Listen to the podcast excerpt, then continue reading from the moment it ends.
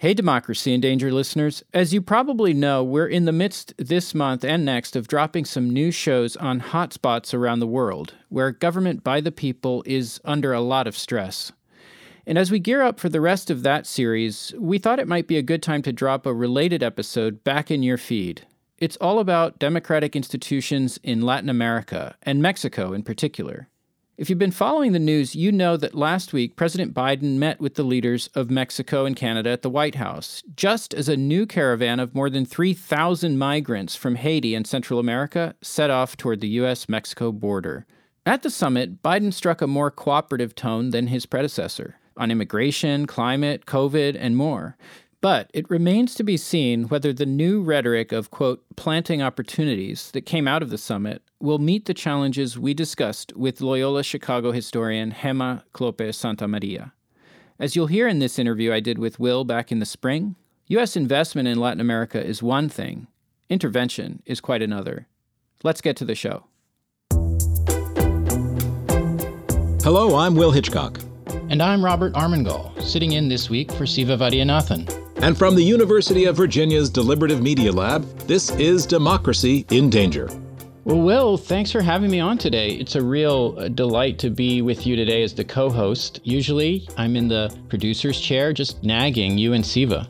Hey, Robert, it's great to have you on, especially given today's topic, which I know is close to your own interests. That's right. You know, we're turning to Latin America this time, and we're going to try to make sense of all the turmoil that the region has long faced. We'll be talking about problems that drive so many, you know, like my own family, to immigrate to the United States.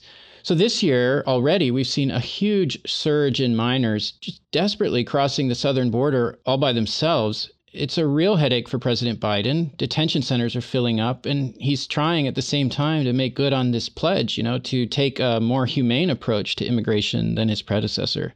So, the president's immigration plan calls for $4 billion to address the underlying reasons that people migrate north to the United States in the first place. And and now there's this perception, perhaps, that Biden is going to be more lenient on unauthorized immigration. And that actually led his team to announce that the border is not open. And aside from those socioeconomic factors, we just can't discount the reality that in Central and South America and many parts of Mexico, people are scared and vulnerable. There's a lot of violence, whether it's political violence at the hands of oppressive states or extrajudicial violence in areas where state institutions seem to have broken down. The murder rate in Mexico alone, Will, has nearly tripled over the last 15 years. It's amazing. Well, to help us unravel some of these complex issues, we've invited a historian and sociologist of Latin America and Mexico in particular onto the show today. Gema Kloppe-Santamaría is with us from Loyola University in Chicago. She's the author of the recent book, In the Vortex of Violence Lynching, Extralegal Justice, and the State in Post Revolutionary Mexico. Gema, welcome to Democracy in Danger. Thank you, Will, and thank you, Robert. Thank you for having me. So, in your research and writing, let me just kind of set out a big question. You know, you remind us that Mexico is a thriving player in many respects in the global economy.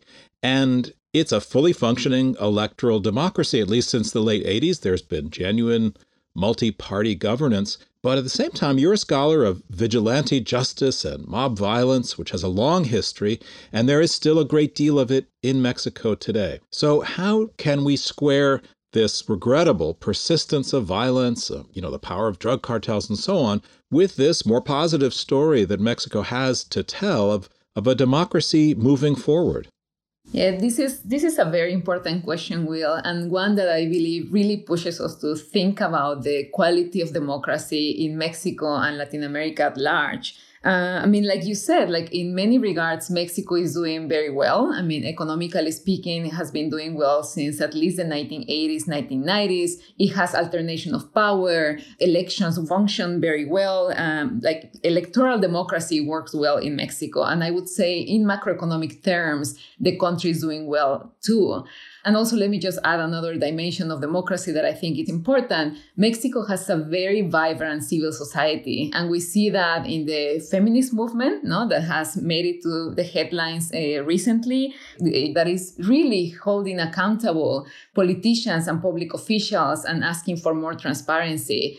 On the other hand, there is this other darker side of contemporary Mexico, which has to do with rampant levels of drug related violence, but not only. There are also kidnappings, extortions, like these other more like disorganized forms of violence that affect people and citizens in their everyday lives. And there is also vigilante justice that includes lynching, mob violence, the history that I have studied. And I think to make sense of this, we need to understand the contradictions of democracy in Mexico that are not exclusive to Mexico, but also that are characterized in Latin America at large. And these have to do with uh, inequality, economic inequality. So, economic development that looks good at the macro level, but that it hasn't translated into better economic distribution and that has pushed people to participate in the informal economy and in illicit markets. This is not new. I mean, this has been happening uh, for quite a while. Now, on the other hand, there is also the question of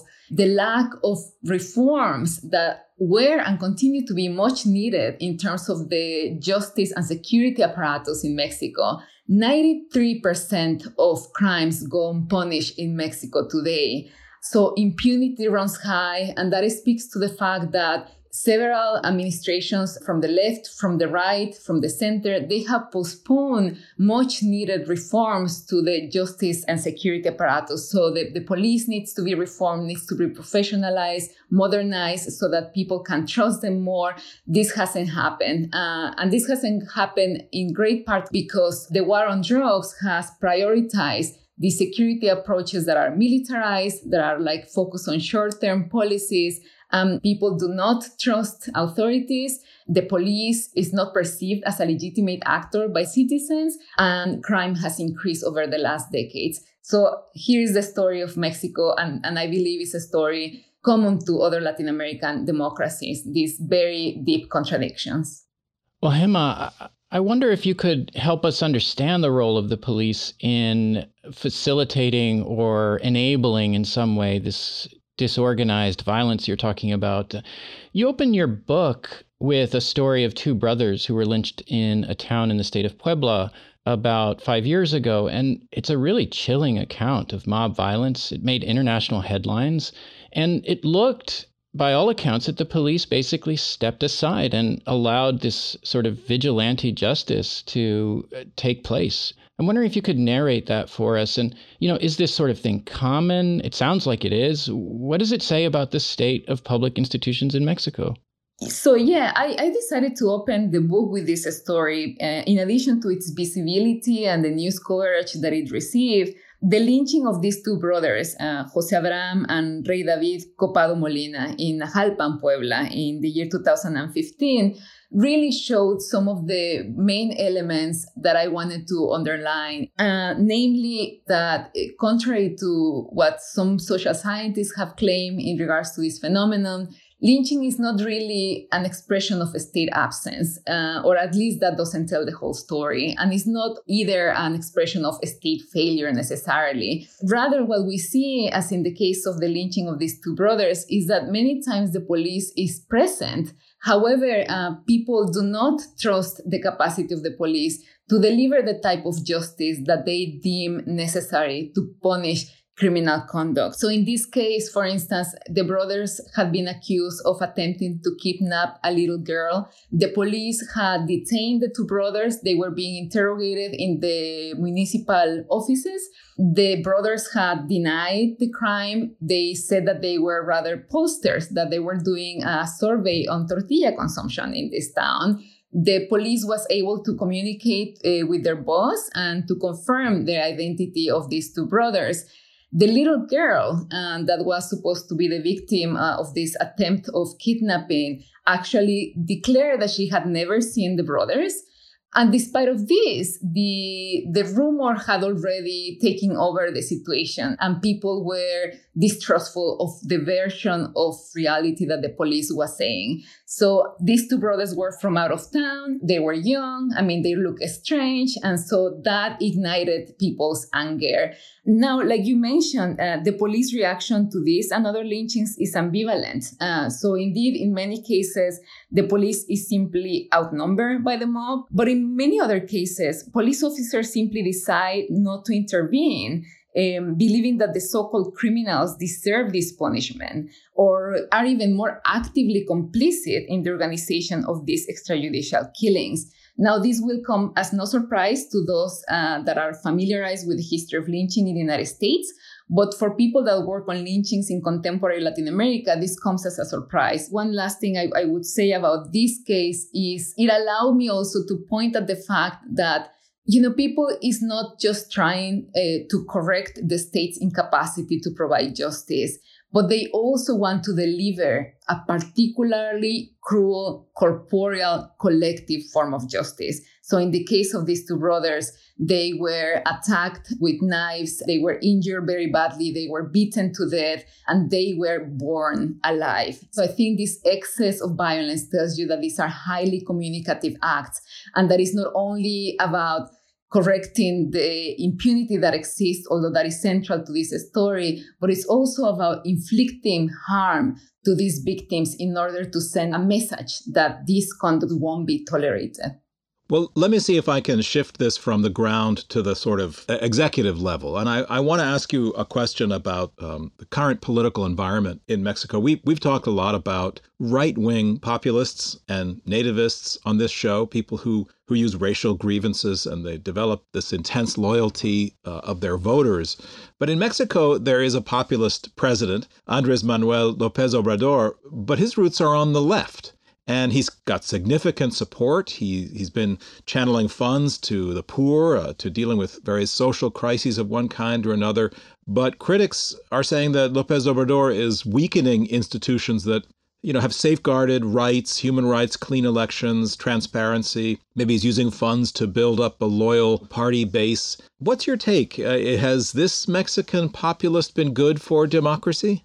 That's that's a very good question. Um, people had great expectations about López Obrador or AMLO, as it's known popularly in, in Mexico. People had great expectations about what AMLO could bring about uh, in terms of security, for instance, that are the issues that I follow more closely. He had pledged to leave behind the militarization of the country, the war on drugs. He had promised that he would abandon this repressive short term measures uh, towards drug trafficking and, and other crimes. He, he promised to deliver a more integral approach that was going to tackle the institutional and social roots of violence. We haven't seen any of that, or, or rarely any of that. What we have seen is the continuation of the government utilizing the military in public security functions. The recent release of uh, Salvador Cienfuegos, the former defense minister, and the lack of any investigation, uh, despite the fact that he was being investigated in the United States, that has really you know left a feeling of concern uh, amongst many people in Mexico. Gema, I'm wondering if we could zoom out from Mexico a little bit and talk about Latin America at large. You know, I'm an anthropologist. My own research focuses on Cuba, and Cuba is not known for its democratic institutions by any stretch. On the other hand, it's also not known for extralegal violence or crime in general. It's a pretty safe place. And, you know, that's confounding to a lot of people. And I certainly don't want to oversimplify this and suggest that somehow authoritarian regimes are better at managing social chaos, uh, social violence. Uh, the police certainly have a history of oppression in Cuba. But, you know, what are the parallels we should be looking to in the rest of Latin America? And how can we have it all? I mean, how can we have a vibrant democracy and safer, more secure, societies uh, that provide well-being for their citizens. What's the outlook for for this region? Yeah, I mean, I think um, as I was saying, like some of the characteristics that I described for Mexico are also applicable to Latin America. I mean, these countries, um, the the region in general, these transitions to democracy happen in parallel to the more active participation of these countries in the globalized market oriented economy. And that brought about economic tensions, economic contradictions within these countries that also generated increasing levels of crime. I mean, we know for a fact that robberies have been on the rise since the 1990s, which coincides with the decades in which these countries transitioned to democracy. Um, there's also the need to push for institutional reforms that didn't happen. I mean, this is particularly true for Central America, Mexico, but you also see this in countries like Brazil, where the same police that was operated under undemocratic conditions has continued to operate now under the umbrella of democracy. So we transition from this kind of like rhetorics of anti-communism and the need to fight these internal enemies now to a rhetoric about the enemy is the criminal, is the drug trafficker, is the gang member in the Northern Triangle of Central America. And these police, they do not act with accountability, with transparency. They abuse their force. They participate in extrajudicial killings. So again, these are the legacies of the past that the transition to democracy did not solve. Now, how do we alleviate this? Um, a couple of things that I can mention, and this comes also from my experience uh, having worked uh, with the UNDP, with the United Nations Development Program. The experiences that work at the local level are those where citizens are more able to trust police. And, and these work with uh, community forms of policing, with a police that is perceived as being closer to citizens, with models of citizen security that are really centered on human security, that are integral, I mean, that are providing a more wholesome understanding of what is driving crime and violence, meaning that they tackle like the institutional roots, the social roots. So change is possible. The problem is that it happens slowly. And in democracies with these electoral cycles, people want to see change happen quickly. And, and that's the challenge of democracies in Latin America and elsewhere. Gema, let me bring the, the United States into this conversation a little bit. It's kind of a sort of bitterly ironic situation in that the United States should not really be telling any any other country how to reform its police, since we're in the midst of, of course, of a of a very difficult national conversation about police brutality uh, racial violence um, and a national protest movement. The, the horrors of the era of lynching have come back uh, to to haunt us in the in the 21st century. But nonetheless, a lot of our listeners are located in the United States, and they may well be wondering, you know, what should the United States be doing about some of these problems in its southern neighbor? Should are there ways in which the United States can contribute to the kind of reforms you're talking about, whether it's in policing or or in development or in you know, inequality or is the United States really part of the problem? Has it tended to exacerbate many of these sort of structural social economic crises that continue to dog Mexico and to exact such a high price? Ideally, what would you like to tell uh, the Biden administration to be thinking about as they try to assist and play a positive role in improving human security in Mexico?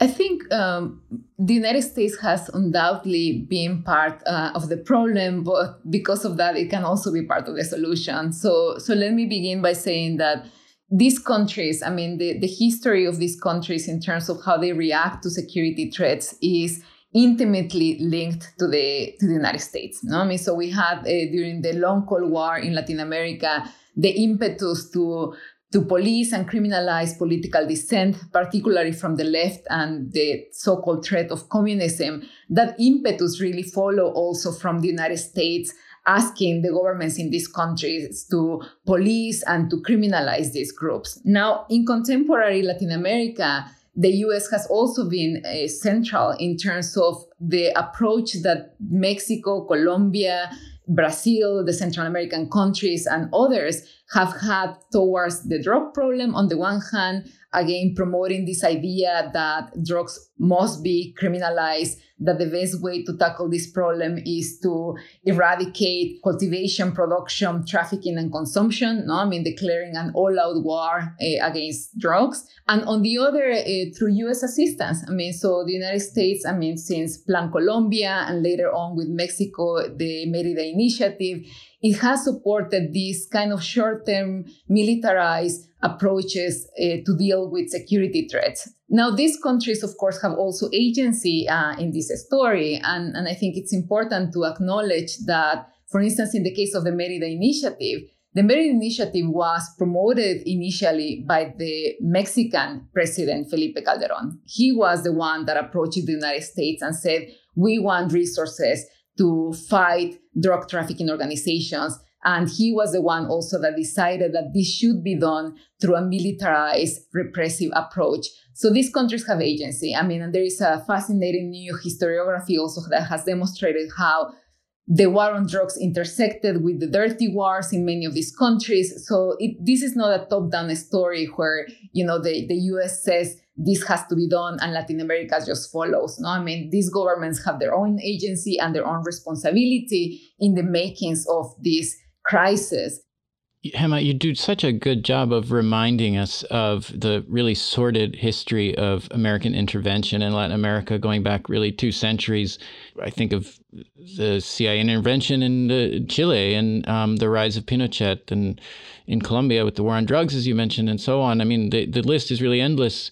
And yet, ordinary Americans aren't particularly familiar with that history. We don't think about it a lot. Mostly, we think about Latin America through the lens of, of immigration. And I want to come back to that for a second because I've always been frustrated by the conversation on immigration in this country. It seems to always come back to the question of should we allow more people? Should we welcome more people? Or should we um, keep immigration down? And what you're telling us suggests that maybe we're asking the wrong question. We mentioned the $4 billion that Biden is proposing we put toward the root causes of immigration. Is that enough? I mean, it sounds to me like what you're saying is we need more of that kind of thinking. And, and if so, you know, is the administration undershooting what really needs to be done?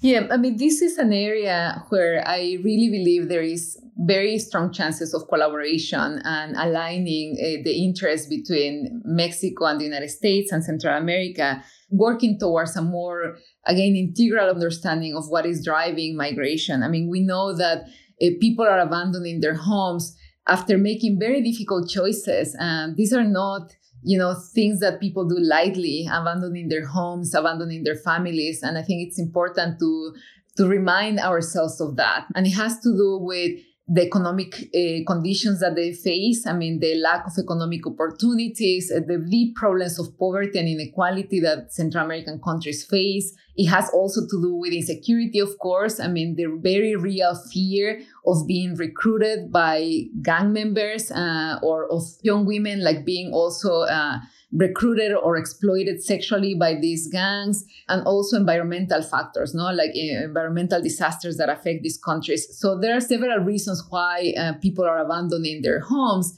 And and yes i believe that the biden administration like by promising these resources is moving in the right direction. Now will it be enough? Uh, the question is how sustainable and how much political capital will be invested on this. I mean, there have been very good things done uh, through CARSI, which was this uh, assistance program also promoted by the United States. Uh, the United States has also promoted some prevention programs in the Northern Triangle that have actually yielded very positive results. So, in contrast to the zero tolerance measures against gang members, which have only led to raising incarceration rates, more violence, uh, gang members becoming more and more vicious, these preventive approaches have actually worked in Central America. I mean, there are several studies that show that. So I think it's less perhaps about the amount of money per se and more about how with how much political will will these efforts be promoted. The governments of Honduras, El Salvador, and Honduras have repeatedly failed to really understand that zero tolerance measures simply have not worked. I mean, that mano dura policies are a failure. I mean, that they have only increased violence, they have only increased impunity. So this is the chance. No, I mean, take Biden's approach that seems to be more willing to work together towards a more citizen-based, citizen-focused security agenda. Well, Gema Kloppe-Santamaría, thank you so much for joining us on Democracy in Danger. Thank you, Will, and thank you, Robert. It's been such a pleasure to talk to you.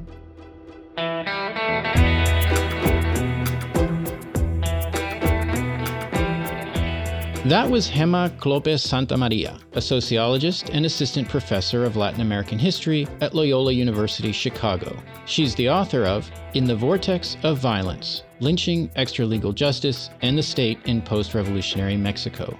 And she's an editor of the recent volume Violence and Crime in Latin America.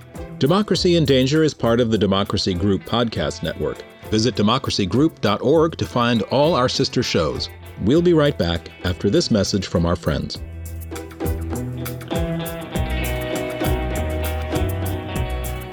Hi, I'm Jane Frankel, an intern on Democracy in Danger. This week, we wanted to let you know about one of our most important partners this year, the podcast Democracy Works from Penn State. Since 2018, Democracy Works has been shining a light on self government with powerful conversations on big picture topics like neoliberalism, gerrymandering, and ranked choice voting. Past guests on the show include Atlantic staff writer Anne Applebaum, social psychologist Jonathan Haidt, and jazz great Wynton Marsalis. Give Democracy Works a listen and help support our network. Search Democracy Works in your podcast player and catch up on more than 150 episodes. New shows drop every Monday.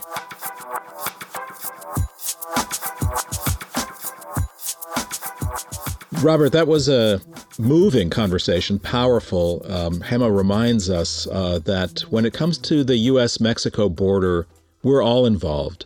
What is happening there, what has been happening there for decades, for generations, in some way is an indictment of the authorities on both sides of the border, but it's also a reminder of the human costs of suffering, the agony that unfolds there day after day after day. And I, I feel that I personally, and I think many Americans, think of the problem of the border as a policy issue, one that can be resolved by tweaking our immigration policy or maybe having a, a, more uh, humane border patrol. No doubt those things are necessary, but I think there's kind of a conceptual issue here. We need to remember that there is a, an issue of profound human suffering that is often involved, and it may be fear and violence and vigilante violence of the kind that Gema spoke about today that's pushing people uh, to take these risks and to set out on the road for an uncertain future.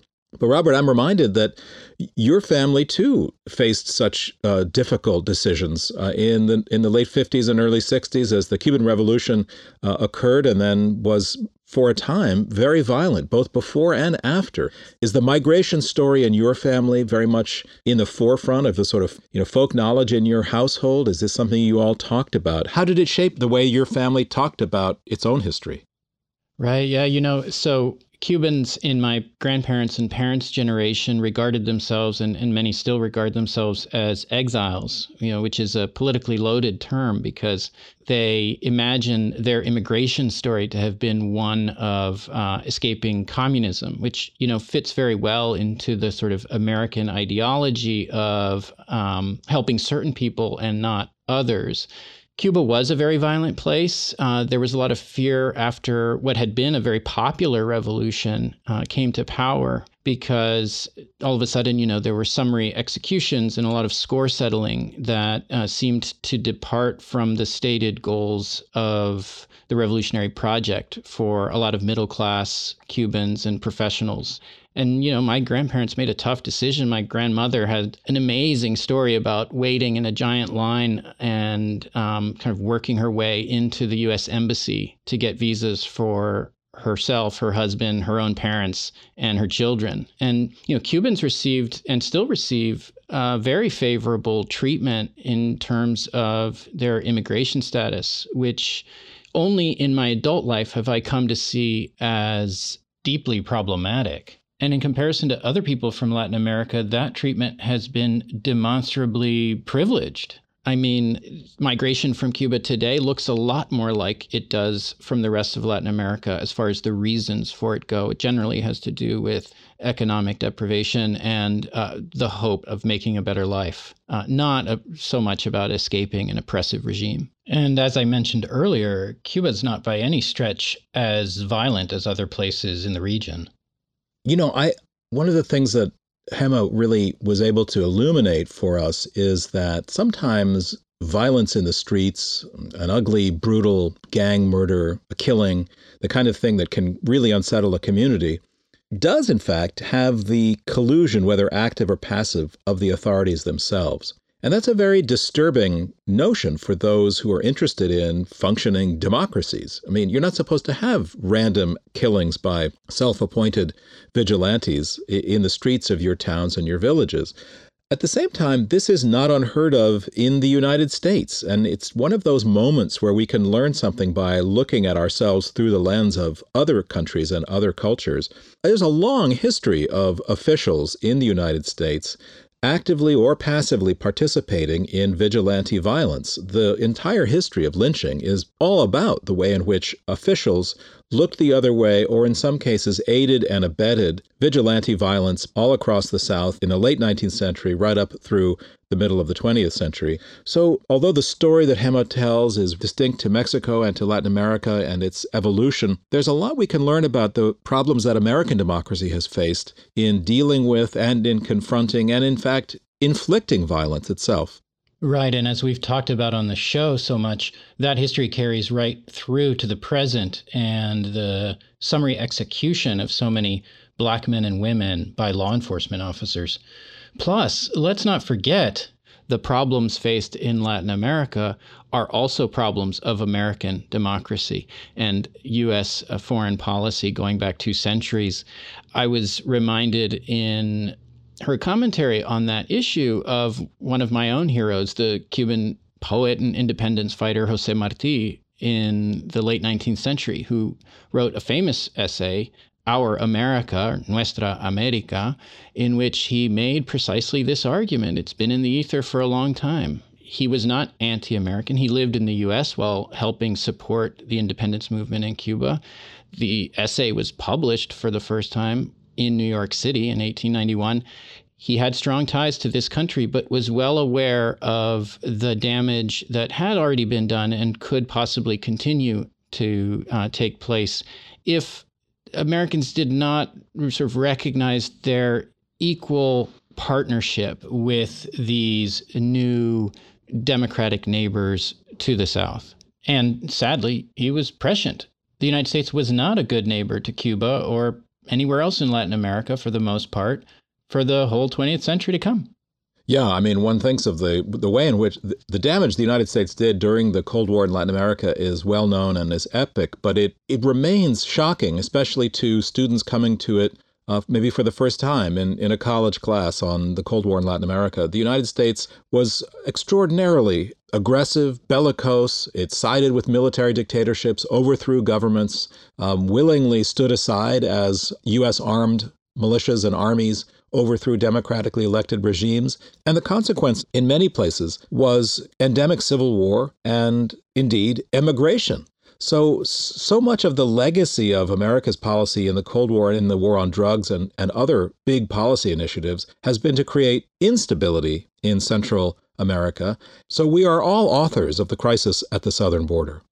Yeah, it's sad to think after a century and change that Jose Marti's worst predictions about the hemisphere have come to pass. He never saw Cuba free. He never got to participate in the building of that new nation or in confronting imperialism. He died famously on the battlefield with his face to the sun. And it's, I think, left to us to pick up the pieces of that and, and revisit that argument and, and think very carefully about it.